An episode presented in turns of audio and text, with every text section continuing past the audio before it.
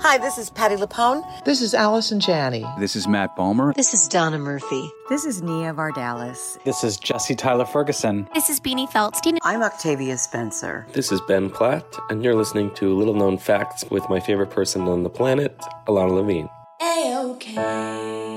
Welcome to Little Known Facts a podcast where you will hear unfiltered, raw, honest, and uniquely funny interviews with artists you love as they talk about the art they love to make. I'm your host, Ilana Levine. You know, some people enjoy composing their own music, chord by chord, and others are happiest when they come across that one perfect song. Work is not a lot different than that. Whether you prefer building your own workflow or using a pre made template, with Monday.com, you and the team can work in a way that's comfortable for everyone. Tap the banner to go to Monday.com and build your own amazing workflow or find an awesome template. No judgment. When you make decisions for your company, you always look for the no brainers. And if you have a lot of mailing and shipping to do, Stamps.com is the ultimate no brainer. It streamlines your process to make your business more efficient, which makes you less busy. Mail checks, invoices, legal documents, books, and everything you need to keep your business running with Stamps.com. Seamlessly connect with every major marketplace and shopping cart if you sell online. Schedule package pickups through the dashboard and automatically see your cheapest and fastest shipping options from different carriers, with rates up to 89% off USPS and UPS rates. And with the Stamps.com mobile app, you can take care of mailing and shipping wherever you are, even on the go. Make the same no brainer decision as over 1 million other business decision makers with Stamps.com. Sign up at Stamps.com with code PROGRAM for a special offer that includes a four week trial, plus free postage and a free digital scale. No long term commitments or contracts. That's Stamps.com, code PROGRAM. Hey, I heard you needed inspiration. He's Ilana and friends with some revelations. Little known a-okay. A-okay. Little known fact about my guest today, he has held so many positions within the theater community for decades, including being the head of the American Theater Wing for many years. But most recently, this author, scholar, uh, penned a book that deep dives into Thornton Wilder's play, Our Town. It's a really magnificent read, so fascinating, and really reminds us how important that play is, how it focuses on what it is to be human and loss and what it is to be alive. And it was really thrilling to spend time with Howard Sherman today on the podcast. So let's welcome Howard Sherman. Here we go. A-OK.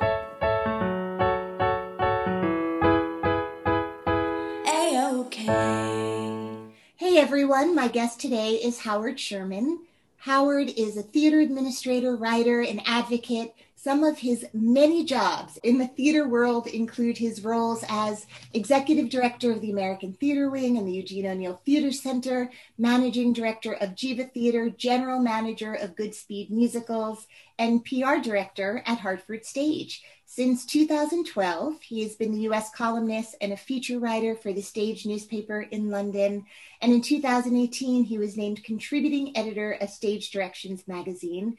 His writing has appeared in many, many places, including Slate, the New York Times, The Guardian, and American Theater magazine. But most recently, Howard wrote a book called Another Day's Begun, which is an incredible deep dive into the play Our Town.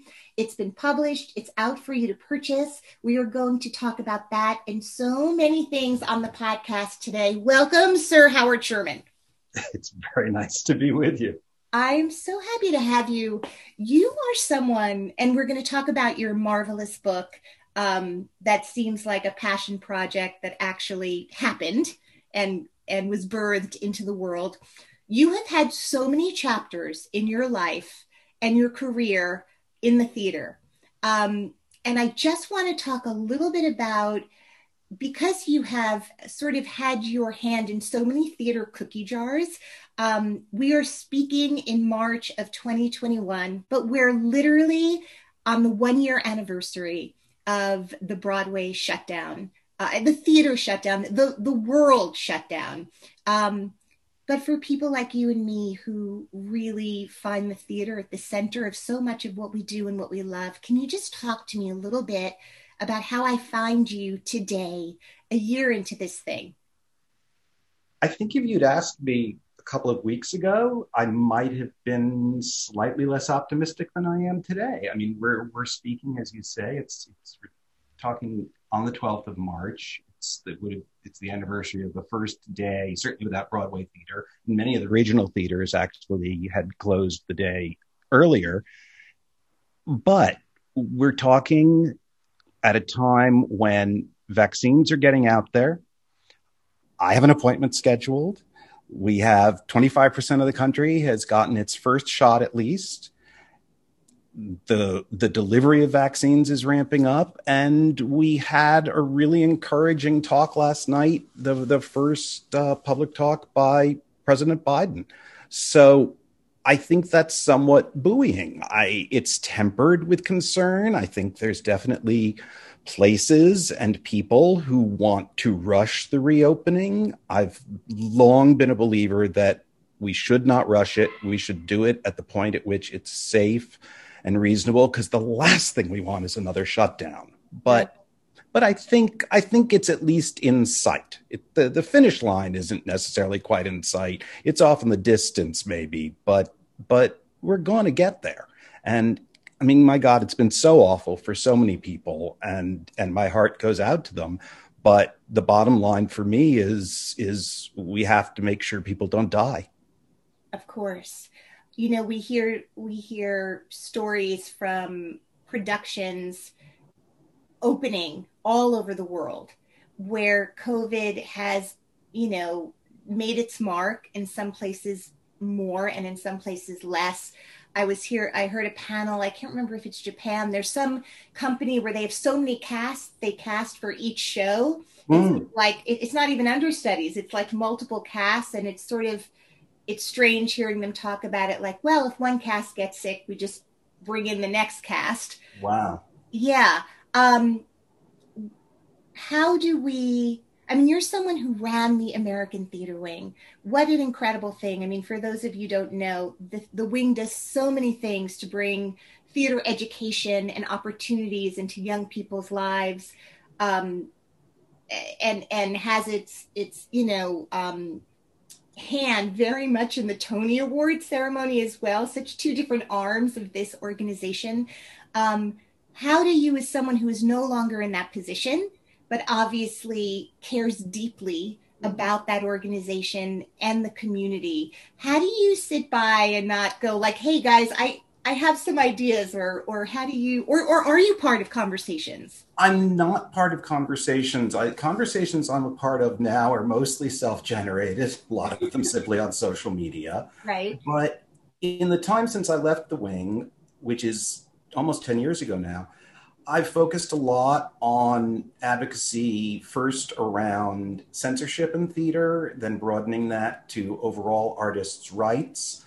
Uh. Can I ask what you mean by censorship in theater? That's a big. Well, it, it really began with high school theater, high school shows that were suddenly getting shut down in the middle of rehearsals the night before performances began, often over content concerns. Mm. The first case was in 2011. It was production of August Wilson's Joe Turner's Come and Gone at an arts magnet high school in Waterbury, Connecticut uh, a school with predominantly BIPOC students. And because August wrote the N word in the play, the superintendent decided that this should not ever be spoken. And because the play could not be edited, the superintendent shut it down. And while I am highly aware of the inflammatory nature of that word. It's a word I personally would not use myself. August Wilson was writing out of the Black experience. And to deny students of color the opportunity to speak August's words as he wrote them and to present them for their fellow students seemed to me something that needed deeper consideration. And so I spoke out. I was actually still at the wing when, mm-hmm. when that began. And the uh, Yale School of Drama and Yale Rep also spoke out. And ultimately, it was reversed. The show went on. And it was a very credible, actually, middle school production of Joe Turner's Come and Gone done with a lot of contextualization so that nobody coming in the door thought this was about glorifying that word or that that word should be used outside of the context of this story. But in that period, at that time, coming out of the mouths of these characters, it was appropriate and it did not allow the denial of certainly uh, the the the singular major black playwright of the latter half of the 20th century, if not the entire 20th century, um, let alone just a, I shouldn't have qualified it as a black playwright. He really is just one of the major playwrights of the 20th century. So I did that, and I thought it was sort of that was it. It was a one off. I wrote some blog posts about it. And what happened was I started to get contacted by teachers and in fact by students or by parents in other cases where this was happening and it developed totally on a volunteer basis as sort of a sideline because there there are so many incidences of school theater censorship but they are all discrete. People think it happens only in their community and usually only happens once. And what was needed was a knowledge base that people could draw on so that when this arose, they knew where they might get some help. And that's a bit of what I became. I wrote more about it. I wrote about other incidents. Some cases they were reversed, in some cases they were not. But I believe very, very strongly that at an educational level, we have to make sure that students have the opportunity to engage with challenging work, not in any way dissing fun and pleasure and enjoyment and laughter. That's all part of it. But we shouldn't segment off serious work given really what especially at the high school level students understand about the world and it's it's it's being a nanny state it's being afraid and so it's sort of fascinating because what what began to happen was anytime an article appeared anywhere in the US about a high school, somebody would either send it to me or tag me on Facebook. And to the degree I was able, I I helped them. I have to say I hadn't been as involved the past couple of years in that work only because I didn't have the bandwidth while I was writing the book. Right. But uh, when things reopen, I certainly hope that I will be a resource once again, though I would rather hope that there's no censorship. And I should say this this went beyond high schools, dealt with colleges, dealt with community theaters, dealt even with professional productions where this this was happening. And because the whole issue of doing a show as it's written was part of it. That's where where artists' rights, particularly playwrights' rights, in that case, is is you can't just because you license a play, you can't change it to be what you want it to be.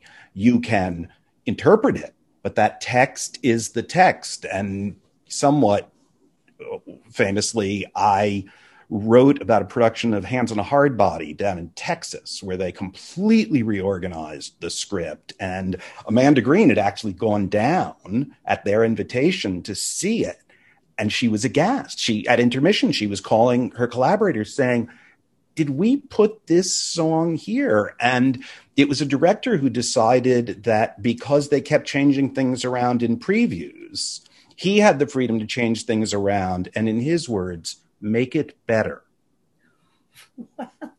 I'm the only person he gave an interview to. He never spoke publicly on the right. issue again. Right. But but these things need to be brought forward because if they just happen in their local community, if they're one article, they come out and and the rights of artists to own their work, to protect their work, the rights of theater groups at every level to do the kind of work they want to do is important. That's not to say, especially at the school level, that absolutely anything goes. Of course, there's things that are promote that are appropriate within schools, and now we really have to reinvestigate some of these texts for what they really say today, and things that may have been acceptable when we were in high school may not be sending the right message anymore.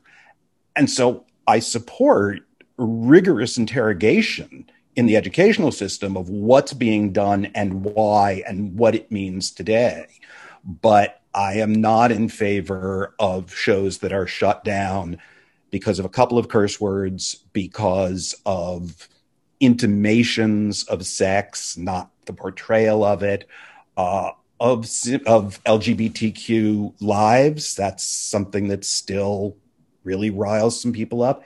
That that is not a reason for shutting down shows. That's that's trying to deny the reality of our world and the reality of people.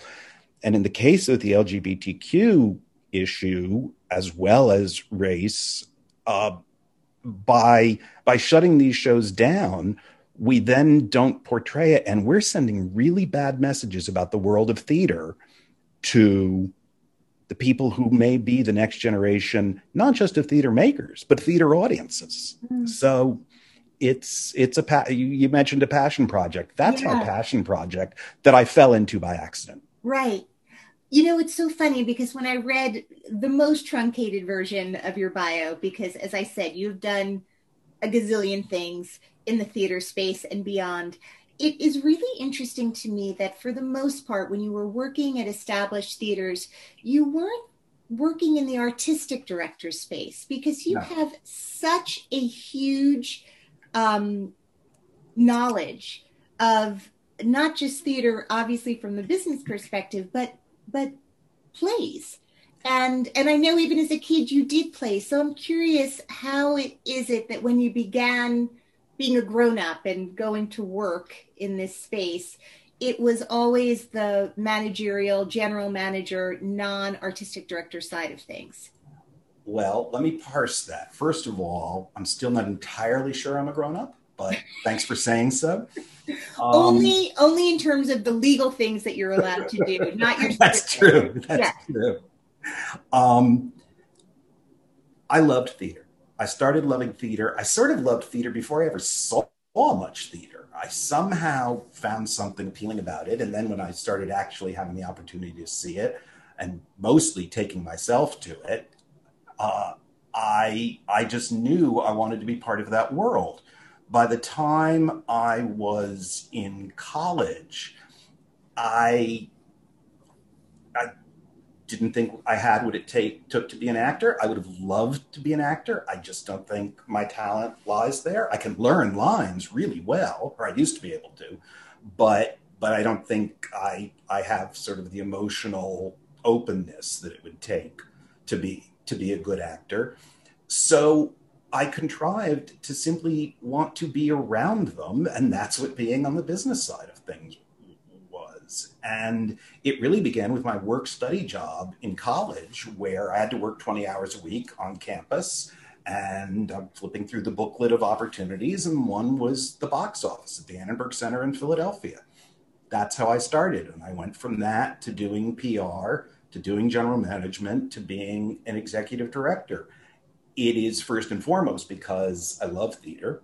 I love being around theater artists. I love learning from theater artists and and I continue to do so. I mean, it's it's weird for me to be on this side of the microphone because I, to a degree, have been more where you are. I had my own podcast. Some people say I did podcasting before it was cool yeah. because I I did 325 episodes of a podcast called Downstage Center between 2004 and 2011 as part of my work at the Wing, and I'm just I'm delighted to have sat in a room with those people. I'm delighted to have been able to share our conversations.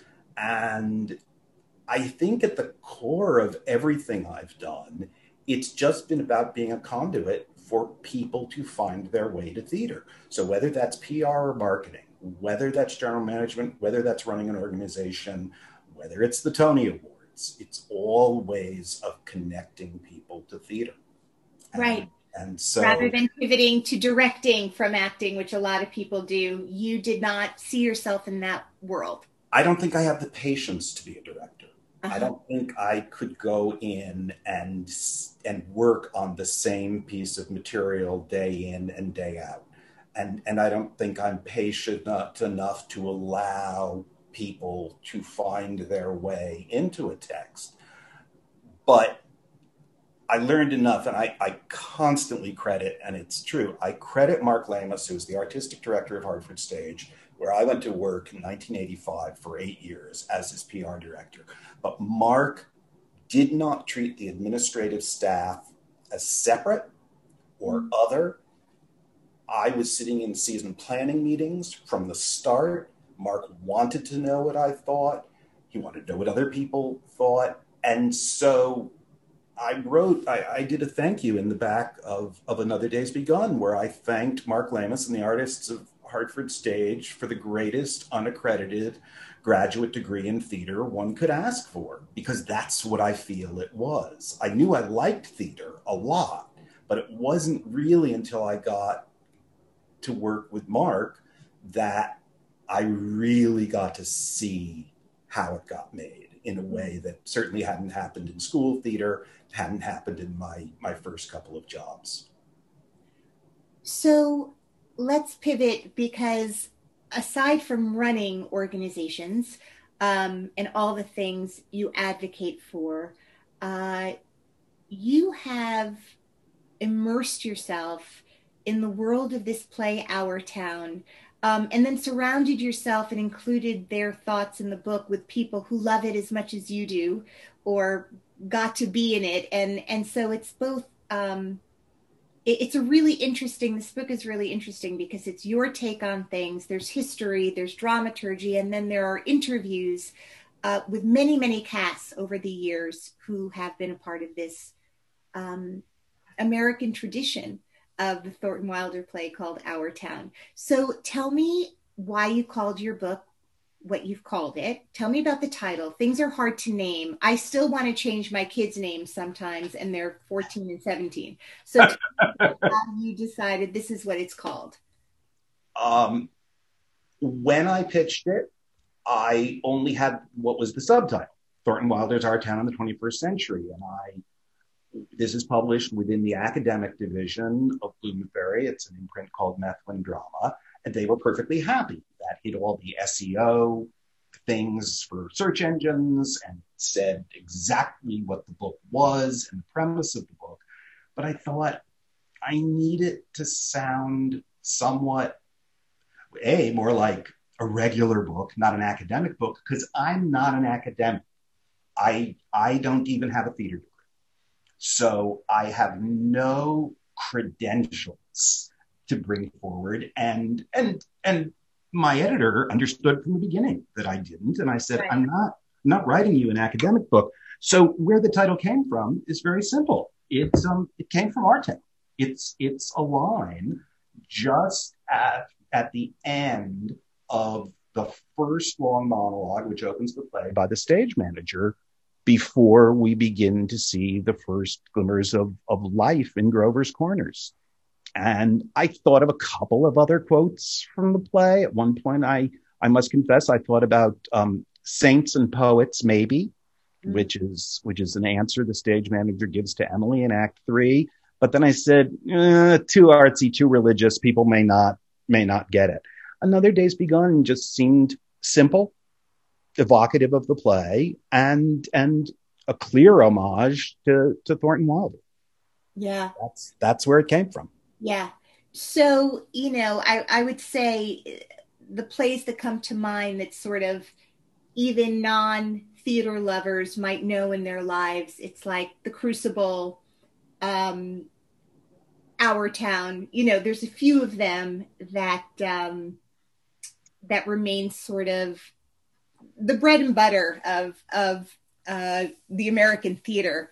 Um, I'm sure you could name hundreds more, but why this play for you, and so much so that you were willing to spend years of your life? Is this the first book you've written? It is. I've never written a book before. I didn't know what I was doing. so prolific in every other type of writing. Okay, so you were like, this is the one. Well, it was. I, I, always say I wish I had a more romantic version of this story, but I have this tendency to tell the truth. I was approached by an editor at Methuen who simply said, Have you ever thought about writing a book? And my answer was yes, because I've thought about writing a book since I was a teenager. Right. But at that moment, I didn't know what I wanted to write about. And I ended up having about seven weeks before a meeting with him to come up with ideas. And I, things were popping into my head. And then I went, hmm, Our Town. I'd seen David Cromer's production twice. The second time wrecked me, devastated me emotionally. Uh, I had seen a production of Our Town at Sing Sing Correctional Facility, which was one of the most remarkable experiences I've ever had going to a theater in my life. Not just because of the play, the production, but the the entire experience. And so that came to mind. And then I thought, oh, I'm sure there's plenty of books on our town, but I'll take a look. Looked on Amazon, started Googling. I couldn't find any. I found a couple of books that were collections of academic essays, but not a book totally focused on our town by one author. And so I called the Thornton Wilder office and I said, Am I wrong? Are there no books on our town other than these, these essay collections? I was told I wasn't wrong. So then it just seemed I had a good idea because this is believed to be one of the most widely produced plays in America from the get go as soon as it was released, in the first 18 months it was available to be licensed, there were 650 productions of Our Town. And this is the 1930s? It was 1938 on Broadway, and, and it was released for licensing by the middle of 1939. It was just, just extraordinary and international as well. I mean, just extraordinary. And and so there is, I mean, the fact that you called it a tradition is really interesting because I I talk about it as sort of an interesting continuum mm-hmm. because as I talk to artists about it, whether it's people who I talked to for the book or people who I tell I'm writing the book or was writing the book, or just if it comes up in conversation. And people always say the production that did it for them. It is very often the first production. In writing this book, because I included some British productions because I was talking to young actors here in the US. I was amazed at how many people said they didn't know it at all. Our assumption that this is just the gospel that every American knows it's not not true.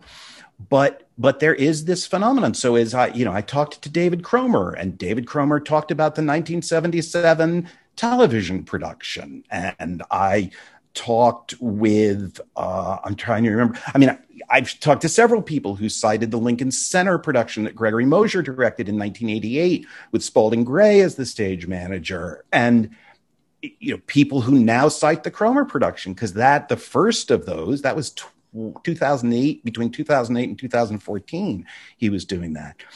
So it is it's not simply a tradition i feel like it's a handed down experience um, I spoke with Jane Kaczmarek, who was in the Pasadena Playhouse Deaf West production. And I always started every interview with the same question, and then it went wherever it went. But I always said, What was your knowledge of our town before you were involved in this? And Jane said it was the first professional production she'd ever seen when she was a high school student in Milwaukee and saw it at the Milwaukee Rep. In and and she was completely knocked out by it and she explains it much better than I do in the book but she's always remembered the Emily that she saw. The Emily was Judith Light. Oh my god I know in your book she talks about how she was so undone and didn't have a tissue and she tried like the playbill became the the, the best substitute for a handkerchief and we all know playbills are not the most absorbent of material. I think playbill needs to consider the the the facial tissue version or maybe just selling playbill facial tissues and exactly. That's a great by the way, let's put a pin in that because as we pivot during COVID to new ways of making money, I think the playbill tissue is a really good idea. Um, I think of, you know, as, as, we think of like these plays, Death of a Salesman, just that we imagine everyone's heard of. I think that's interesting that Our Town isn't necessarily that. Tell me about in 1938 when it made its Broadway debut. What what was going on? Uh, what else was happening on Broadway at that time? What was the culture of of what was being produced? I mean, there was a variety of, of things, some of which we still know. One of the long running hits at that time, and we have to remember that long running in those days meant running a season or two. It did not mean running 20, 25, 30 years. Yeah. Our town only ran nine months, but. But that was a hit.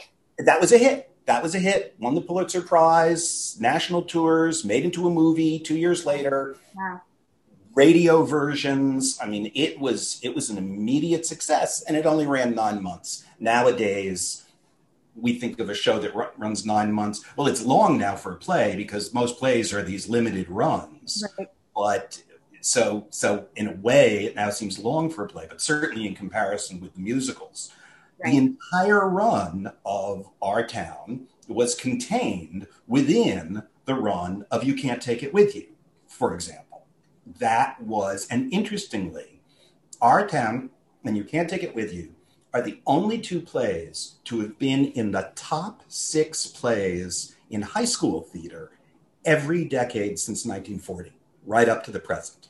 Wow.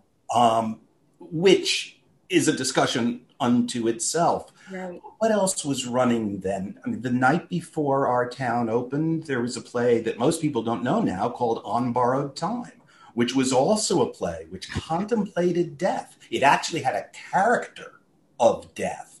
And, and the premise is that death is stopped from causing anyone to die and not, oh, how wonderful, but it ultimately becomes there are people in pain who we need to let go. Mm. There are people whose time has come.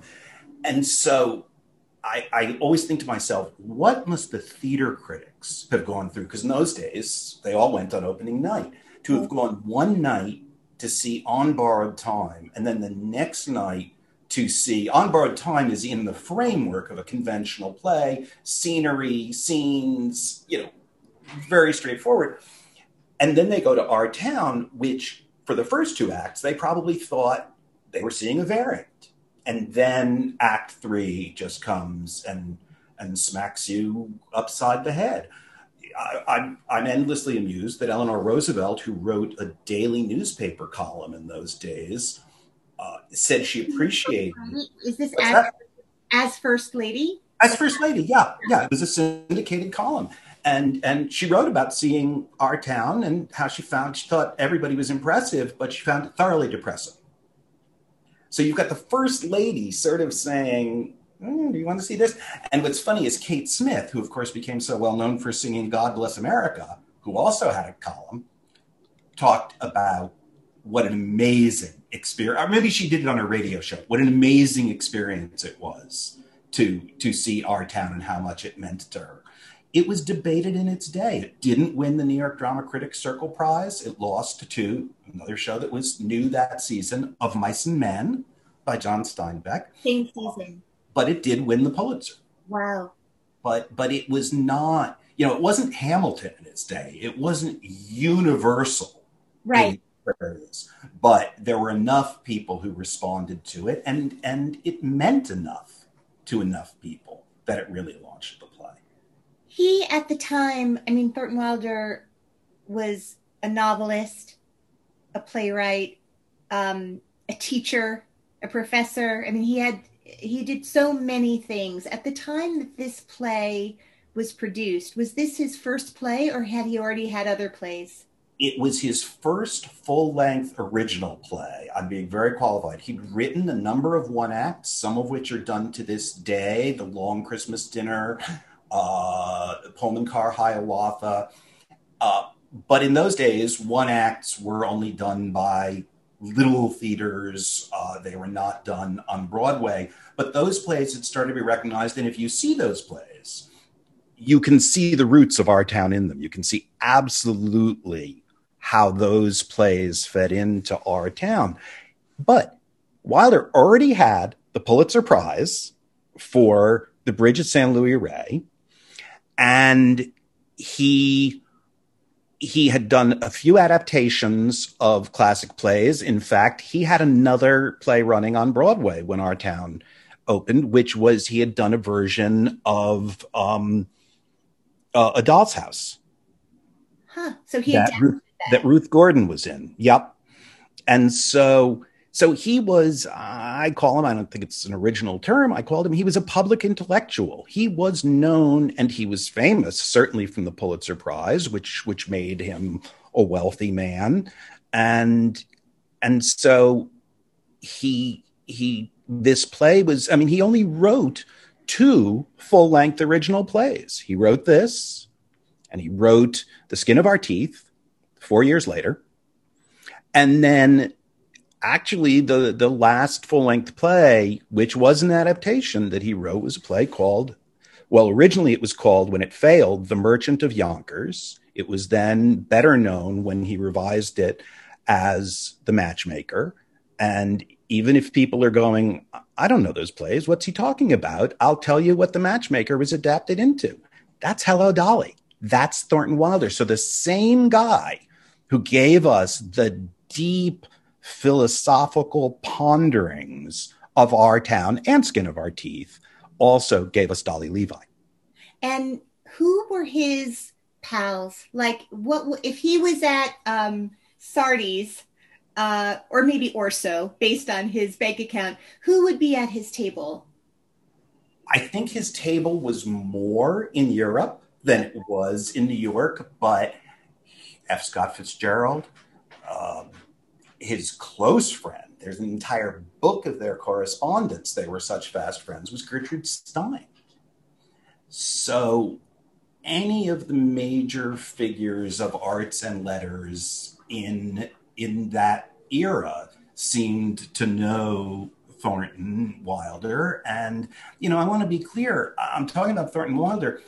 I made very clear at the start of this book, unlike most books that you would go to if you're interested in our town. This isn't a Wilder biography. I give a little history, but it's really cursory because scholars, experts have written really in detail yeah, about the life of Wilder. Yeah. I, I, when I talked about this, my first idea of, of how I was going to conceive the book, and it went through iterations. My first thought, well, there's all these Wilder biographies. Should there be an Our Town biography? And then when I realized how big a deal that would be, I realized I had to narrow my focus because I'd never written a book before and I had to do something that was manageable. So that's how it came down to the 21st century and these oral histories of 13 productions because if you try to get your arms around every major and every minor and every interesting Our Town since 1938, you'll never finish. So was David's uh, David Cromer's production? He also played the stage manager. He directed it. Um, was that the first time you had seen the play, or had you seen it as a kid? I did not see it as a kid. I owned uh, the paperback of the script, though I have no particular memory of reading it. The first time I remember distinctly seeing Our Town, I was in my 20s, and in 1988, I saw Long Wharf production, 50th anniversary of Our Town. It was designated as the official 50th anniversary production because Thornton Wilder and his family lived just outside New Haven. And in fact, his sister was still alive and gave the designation to the Long Wharf. And that was the first time I saw it. And, and I freely admit, I went, oh, now I've seen our town. Didn't blow me away, didn't grab me. It wasn't until I saw David's production and then the Sing Sing production about four years later. Those are the two times I just wept copiously. Why? I think our town acts on us all based on the experiences we've had in life.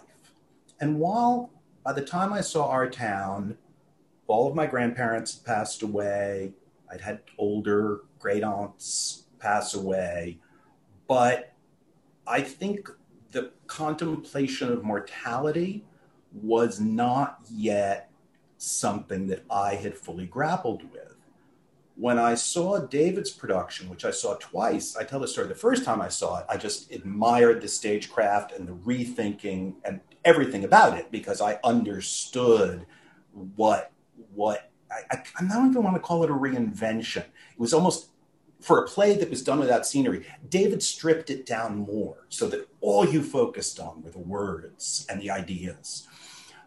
It was the second time I saw his production that I fell apart. And that's because a close friend of mine had passed away six or eight weeks earlier. Um, actually, a drama critic, Mike Kuchwara from the AP, who I had spoken to every week for 25 years. Mm. And what happened was, is I watched the story of Emily coming to grips with her passing and then trying to go back. All I could think of was the loss of Mike. And then, frankly, when I saw it at Sing Sing, I think there were two factors at Sing Sing. One was I'd never been to a maximum security prison. There's a certain anxiety because it's all been built up by fiction. And I'm not saying it's an easy place to go in, even as a visitor. But as the play went along, I relaxed and was able to just watch the play and not think about the guards and not think about the bars and not thinking about the gates and thinking about, I just began to think about the play and these men and their lives performing the play. And is that an all male production? Uh, they brought in three actresses who are trained to work in prison situations. They, they, uh, they gender reversed most of the roles, but but Emily and the two moms were were played by women. Okay. And I actually started. They did it without intermissions, and I started. The tears started as the wedding began. When I saw Cromer's production, it was Act Three. I was in tears even earlier. Maybe part of it was release. Mm. Maybe it was because I think it was a really interesting production. And it was because, although it had already been a year since my dad passed, I hadn't come to grips with it. I still really haven't come to, to come to grips with it, but I think that worked on me. Yeah. So, I mean, I think what's so interesting about our time, you know, you mentioned other plays, other great plays. I think there's there's something different about our town, which is that when we watch Death of a Salesman, when we watch Glass Menagerie, we are seeing major works that have themes and ideas and very human stories. And part of what goes on is that we empathize with the people on stage. And it may be in a proscenium, it may be in the round, it may be environmental, but it's it's empathy. Mm-hmm. Our town, because of the amount of time spent with the stage manager talking directly to us, we don't have empathy. We're experiencing it. We're part of the play. And what happens for me, and at least in some of the people I've spoken to, is you do project. You take the losses you've experienced or the things maybe you haven't been appreciating as much. And what was so brilliant about Wilder did is he takes you to a place. It's less about what happens to Emily in a way. And it's certainly not about what happens to the stage manager, the largest role in the play, because nothing happens to the stage yeah. manager. We don't know anything about the stage manager. The stage manager has no story but to be a storyteller.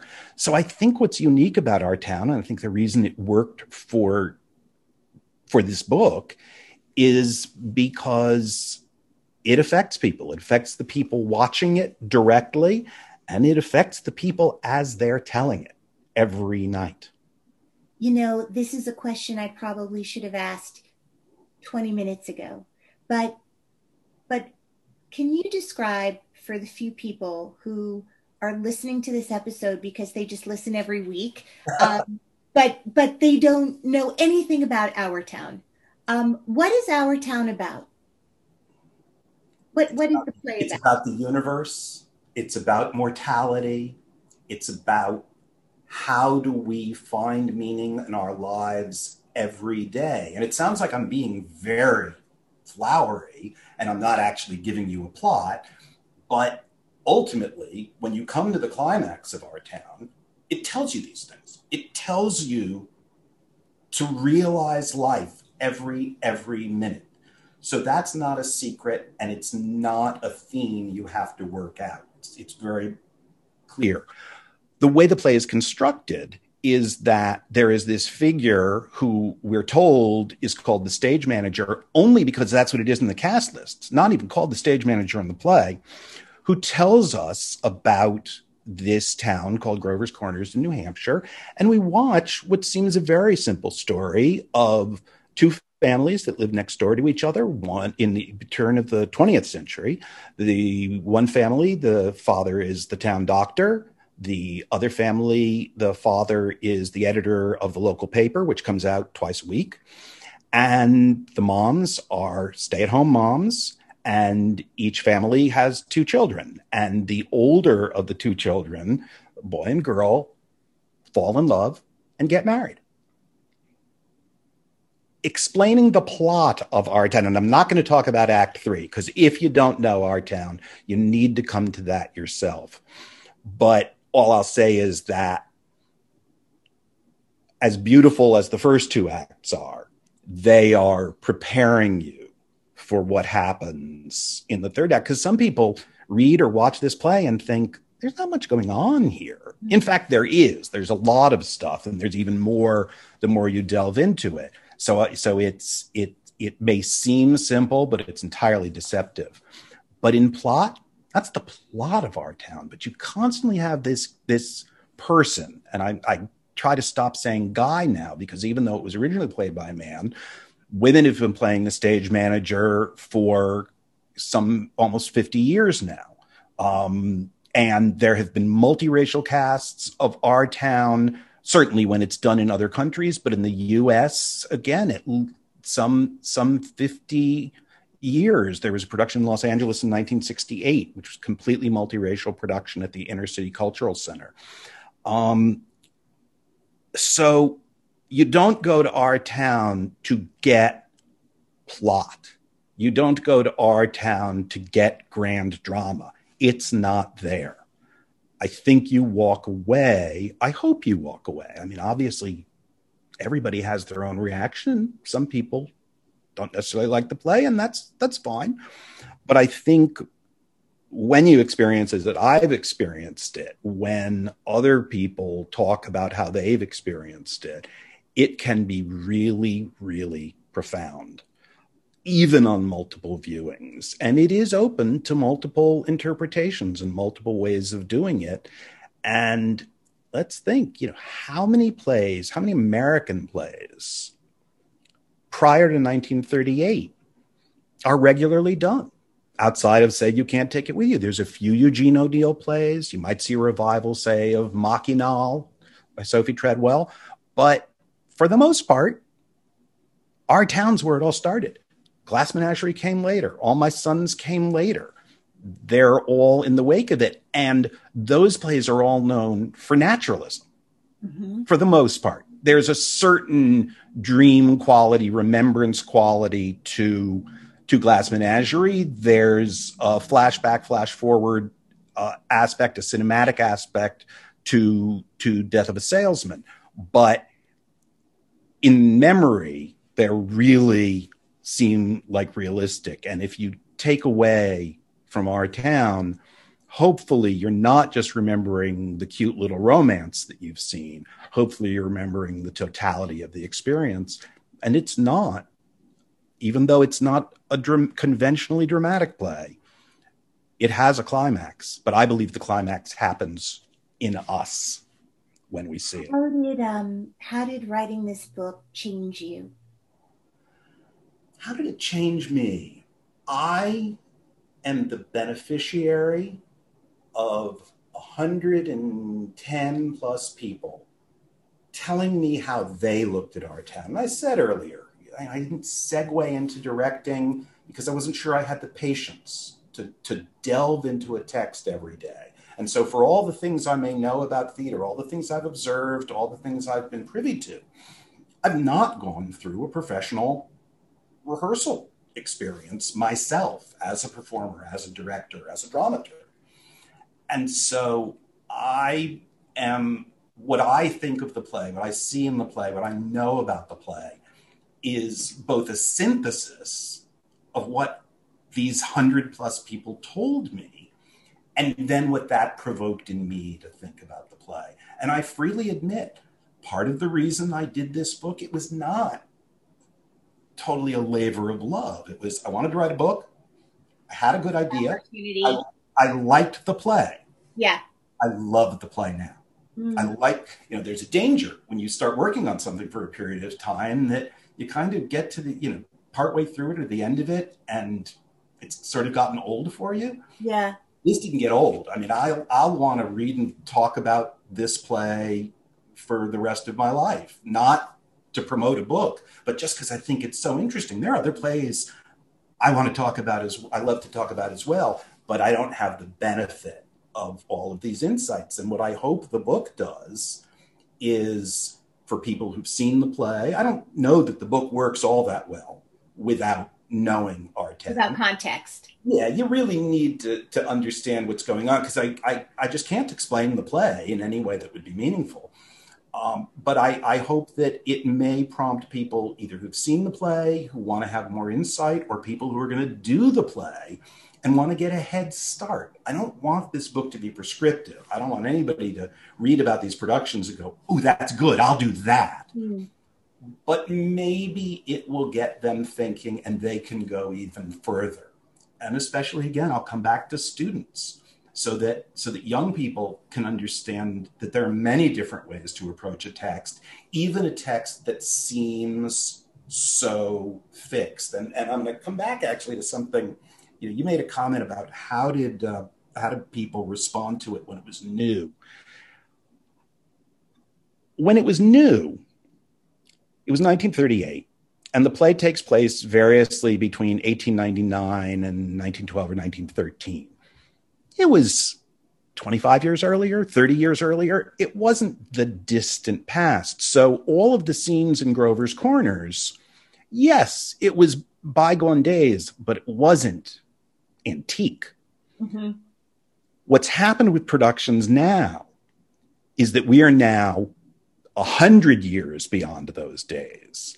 And that era does seem antique. And what many productions have done so rewardingly is worked out ways to make sure the play can be seen anew or appreciated and not get caught up in antiquity, mm-hmm. but made immediate. And whether that's modern dress costumes, whether that's different, simple scenic effects than than what might have been there, that's all all part of it and and so what was fortunately what was avant-garde and experimental on Broadway by not being too specialized actually has managed to stay fresh and can be freshened up whereas other avant-garde work was vitally important in its day but now just may not read in the same way i think our town can still work I think it would be pretty amazing after this pandemic, which keeps reinventing itself. I don't know. I don't know if we'll ever be completely in a time where we are post pandemic. Um, I think we'll all adapt to what life looks like um, and things will open up and move forward. But I, I don't know. I don't know. I don't know what the future looks like. But having a production of Our Town again in the near future I think would be extraordinary for all of us collectively when we can safely be in a theater to have that journey together and have that release together.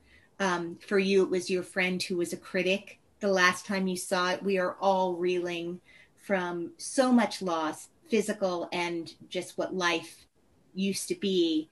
And this play just might be the absolute um, answer to some kind of collective community experience to go through it together and ex- and and have that. Can I tell you two quick things? Yes. Um, first, Australia, as many people now know, has opened up post pandemic. Yeah, like a hundred percent. But uh, the Queensland Theatre Company, which is one of the largest institutional theatre companies in Australia, it's based in Brisbane, went back into full capacity performance in January with our town. I I suspect that we're going to see a lot of our towns. And part of that post pandemic, and I think part of that is, and here I'll, I'll sort of give away a bit of Act Three in that Emily has an experience where she is no longer able to experience the world as she did. In a way, and this was something that was really brought home by the men at, at Sing Sing, who are apart from the world. Now, most of us have all been apart from the world, partially or fully, limited or locked down. And we have come to realize in our everyday life the things we miss. And it's not necessarily the the meals or or the money or anything like that. It's each other. It can be nature. And that's what's at the root of our town. And I think we will all, once we are able to fully be be out in the world again, the world is open to us all, we're all going to be what Thornton Wilder asked us to be and do. We are going to be realizing how much we missed things, and those may be very, very simple pleasures. Yeah. Wow. Howard, it has been so joyous getting to spend this time with you and just talk about a play. What a luxury to have this time with you. I'm such an admirer of yours. I, I also, we haven't even touched on your photography, which is a whole other aspect of your life that you share. You just seem to be everywhere. So, congrats on this book. How lovely that during this um, intermission in the theater, you have been able to put something so theater based out into the world. So thank you for that. I wish you tremendous success with it. Um, before I let you go, tell me a little known fact about Howard Sherman. I was a guest judge on an episode of Cupcake Wars. okay, that's you win. You win. I mean, what, what else? What else is there to know? Nothing it's not possibly the least known fact about me because it was on television. Sure. But but it was a trip. It was a real trip. It was one of my only two national television experiences. Um, well, and I'm not an actor. I'm not a performer. As right. But you are apparently a cupcake ex- expert, which is which is. I, I am not a cupcake expert, but I, I played one on TV before I lost weight. Okay. And I I also my only other national TV experience is I was the head juror on an episode of SVU, delivering an unjust verdict. There are other people on the episode. Deirdre O'Connell, who I first met at the Westport Country Playhouse in 1984 when she played Agnes in Agnes of God, and uh, Kevin Geer, who I first met uh, when I was running the O'Neill Center, and Rebecca Luker, who was on it, who I knew from my time at the theater wing. And what was great about the three of them, all of who were completely confused to see me there, was that they then felt like, oh, we're going to show you how this works. Oh, they took care because of you. Not. If I'd just been there with a bunch of actors who actually thought I knew what I was doing, yeah, it would have been lonely. It would have been weird. It would have been scary. I I had three godparents walking me through, and and what nicer sweeter people. And sadly, of course, both Rebecca and Kevin are no longer with us. Crazy. But well, uh, I will. Um, I'll look for the episode. I'll get your book, uh, just like everyone else who's listening should do. And um, I can't wait until we can go see a play together. That would be a thrill. We will do that. All right. Thank you, Howard Sherman, so much for being on the show today. Thank you, Ilana. A-OK. Hey guys, one more thing. Have you been considering contributing to the podcast? Well, I, for one, would be so grateful if you enjoyed this episode or all the hundreds of episodes I've made in the past and all the episodes that are coming to you in the future and want to donate a little something. Just head over to littleknownfactspodcast.com slash donations. It couldn't be easier to do. No donation too small. Every donation just filled with gratitude from me. Thank you so much. Have a great day. Until next week. Clouds can make the wind blow, bugs can make the grass grow. So there you go. These are little known facts that now you know. The episode was edited by Nicholas Clark. We recorded in New York City. And the Little Known Facts theme song was written and recorded by Georgia Famusa with backups by Caleb Famusa. Have you heard about the 2018 study that showed half of prenatal vitamins tested had unacceptable levels of heavy metals? No? Well, now you have. I'm Kat, mother of three and founder of Ritual, the company making traceability the new standard in the supplement industry. I remember staring at my prenatal vitamins and finding all these things I was trying to avoid high amounts of heavy metals, synthetic colorants, and unnecessary ingredients. So, at four months pregnant, I quit my job and started Ritual because I believe that all women deserve to know what they're putting in their bodies and why. I'm so proud of our prenatal vitamin. The ingredients are 100% traceable, it's third party tested for microbes and heavy metals, and recently received the Purity Award from the Clean Label Project. You see, we trace like a mother because, let's be honest, no one cares quite like a mother. But don't just take my word for it. Trace for yourself with 25% off at ritual.com slash prenatal.